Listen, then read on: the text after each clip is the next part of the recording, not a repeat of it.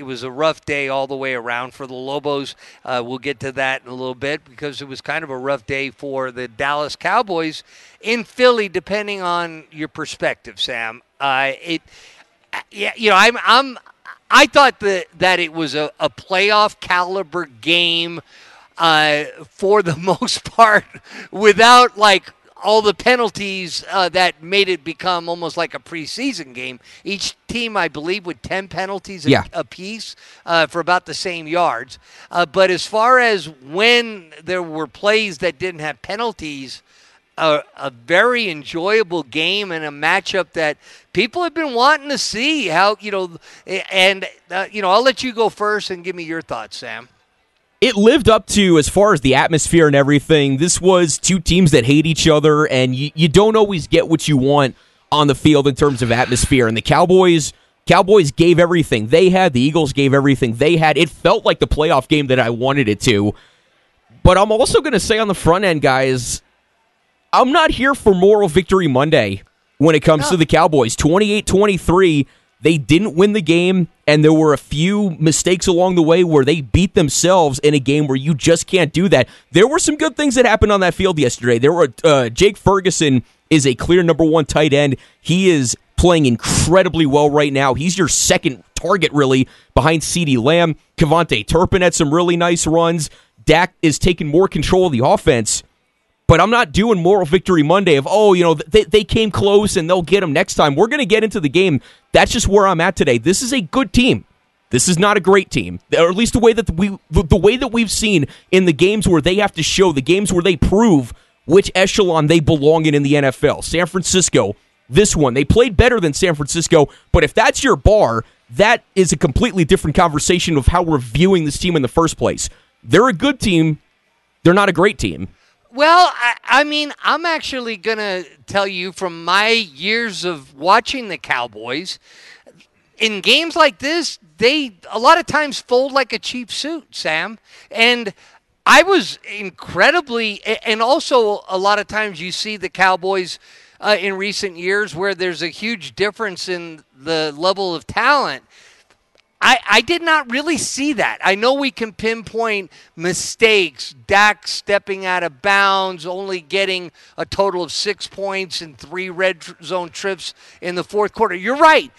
Good teams win games like that. And you you don't see the great quarterbacks like they figure out a way to get rid of the ball and not get sacked like Dak did. Uh, you know, and you if you want to just go ahead and like uh, peck away, there's things to peck away at.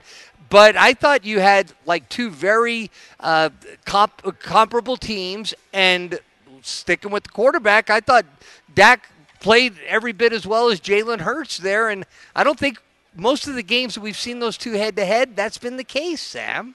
No, it, it's fair. I mean, I'm not looking for you know they're they're five and three. The Eagles are eight and one, uh, so they've played one more game than the Cowboys. They probably have a bye the week this week. I don't know when it is. So, uh, yeah, it it it probably will be hard to catch them, uh, but it's a lot of times not as as hard as you think because if you know through nine games, like uh, the Eagles with the two game lead.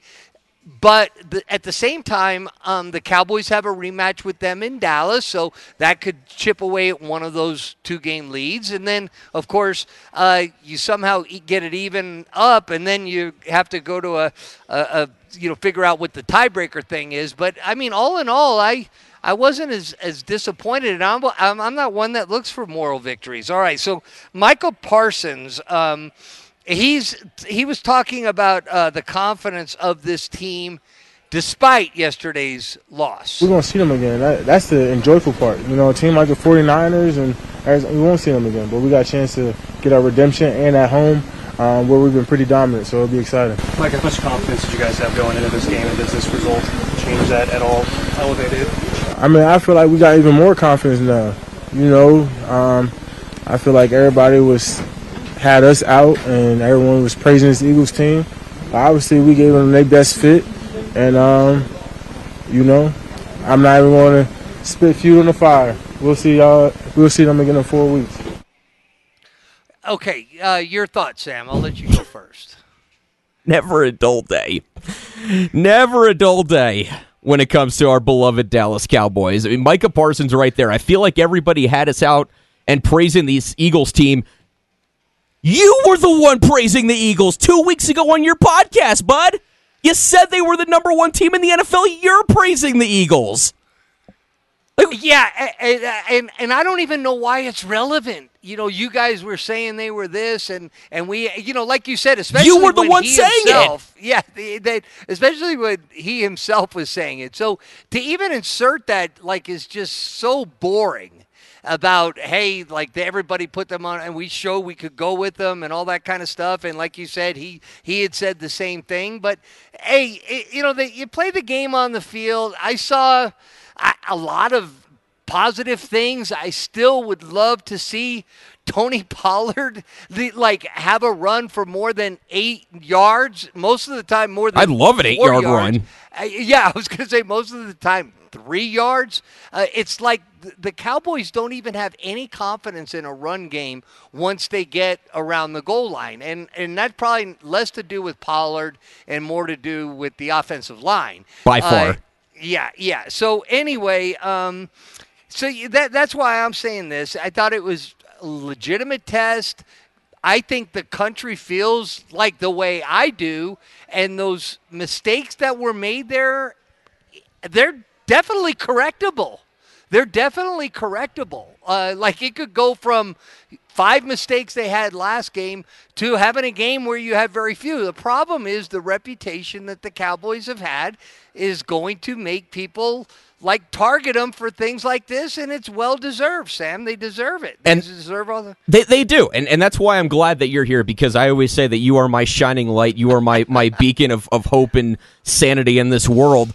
Because if you're just looking at this in a one game sample size, yeah, this was a really fun competitive game. It gave us everything we wanted. Kevin Yeah. Byard, the safety from Philadelphia, second game with the Eagles, he's already grabbing guys and pushing and shoving. Like these guys all understand how much this game means to both of their fan bases, to themselves, to everybody else it was the playoff atmosphere kind of game that I had hoped for. But if you want to say, yeah, you know, yeah, there are things in the past that, you know, if, if they do this, if they do that, we do that though it seems like every single time one of these games come up and there's only two or three of these a year where it's this level of a game where you show where you're at against the best teams in the NFC and this was one where yeah it's a couple of things.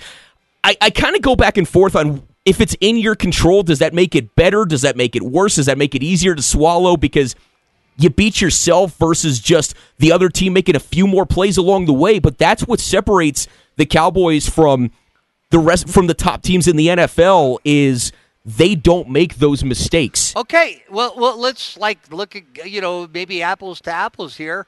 Uh, you had the Chiefs hosting the Dolphins in Germany, and the Chiefs beat the Dolphins.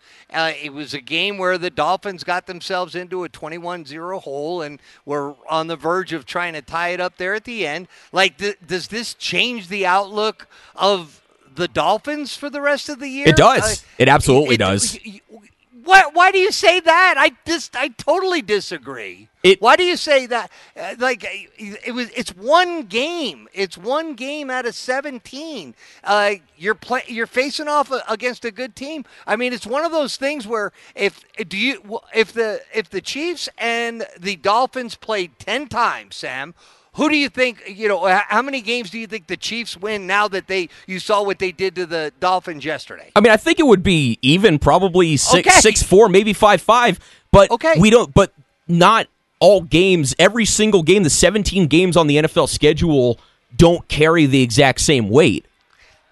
They don't, but I'll tell you, they don't mean a darn thing when you play again. What these losses do to hurt the Dolphins and particularly the Cowboys because they're in the same division is it it starts, you know, the road to getting to the Super Bowl becomes that much harder. Uh, so because you know more than likely if the season ended now, the Cowboys would not be able to host an NFC championship game. The Dolphins would not be able to host an AFC championship game. So that's where the home field advantage in winning these regular season games. But at the same time, if you're showing that you can get after it here, whether you're going to be at home or away on the in the playoffs, I I think people just get. I think you you uh, like you sh- you gain some respect. That's what I'm saying. I, I didn't. Did you lose any respect for the Dolphins in their loss to the Chiefs? A little, yeah. I thought Okay, that was a, a game little. that they needed to win.